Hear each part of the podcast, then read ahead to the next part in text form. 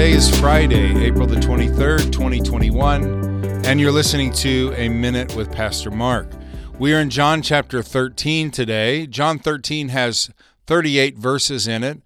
It has three, what I would call significant events in this chapter. One is we see Jesus washing the disciples' feet. So, as I said yesterday, we're in the last week of Jesus' life. He is actually, they are in the upper room, and Jesus has come into the room and has noticed that the disciples' feet are dirty and dusty. And what would happen in a normal setting is you would go to somebody's house, they would have a servant. That servant would then wash people's feet. And the reason why is because there was no Nikes and, and Reeboks and whatever that people wear as far as shoes are concerned. There wasn't socks. You just pretty much wore sandals or even went barefoot. So when people would come into the house, their feet would be dirty, dusty, and so you would have a servant then that would clean clean their feet. Jesus comes into the room. They don't have a servant. He's just having a meal with his disciples, a Passover meal with his disciples, and he takes the initiative to to wash their feet. And he's doing it one because their feet are dirty, and two because he wants to model to them how they should treat one another. He, in fact, says in verse number 14 If I then, your Lord and teacher, have washed your feet, you ought also to wash one another's feet. He's not necessarily speaking in the literal sense that you wash each other's feet, but he's saying you should serve one another. For I have given you an example that you should do as I have done to you, he said in verse 15. He's really giving us a new model of leadership. Jesus taught servant leadership so he's saying you don't climb to the top of the mountain to, so then everybody can serve you. You climb to the top of the mountain so you can use your resources to be a blessing to the people who you're doing life with. So that's significant in this chapter. The other significant event is that Jesus exposes Judas Iscariot as the one that will betray him. And this is where he ends up sending him out and Judas is filled with Satan himself, and he goes out and betrays Jesus for 30 pieces of silver. The last is the event where Jesus predicts that Peter will betray him.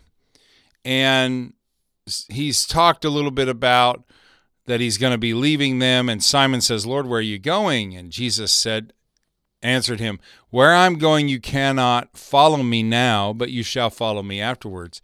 Peter said to him, Lord, why can I not follow you now? I will lay down my life for your sake. Jesus answered him, Will you lay down your life for my sake? Most assuredly, I say to you, the rooster shall not crow till you have denied me three times. So he predicts the fact that Peter would deny him, and we know that Peter did deny him.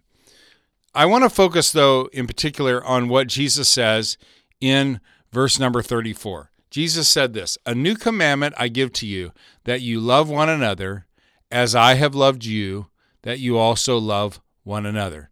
And I believe that this statement is in this chapter because of the because of of the betrayal by Judas and because of the denial by Peter. So Jesus knows that Judas is going to betray him, but what does he do? He still washes his feet anyway. Jesus knows that that Peter is going to deny him, but what does he do anyway? He washes his feet anyway. He serves them. He loves them, even though they don't deserve to be loved. Yet he is love, so he shows love to these men who he knows even are going to betray him and deny him. And this is really the model for us.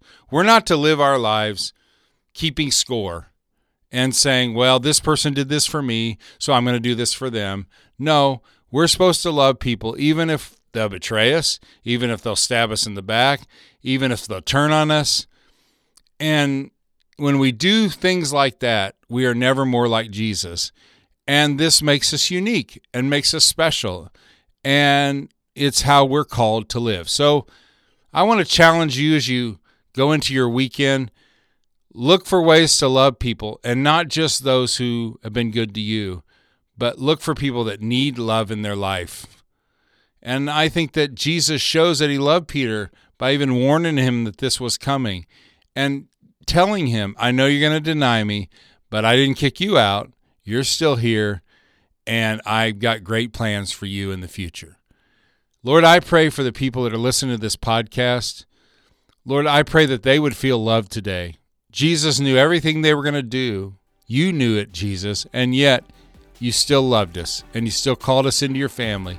And I know we let you down a lot and I know we disappoint you, but thank you for not giving up on us. And thank you for sticking with us through life. Help us to live for you and help us to show love to others. We pray in your name, Jesus. Amen. Well, hope you guys have a great weekend. I'll talk to you on Monday.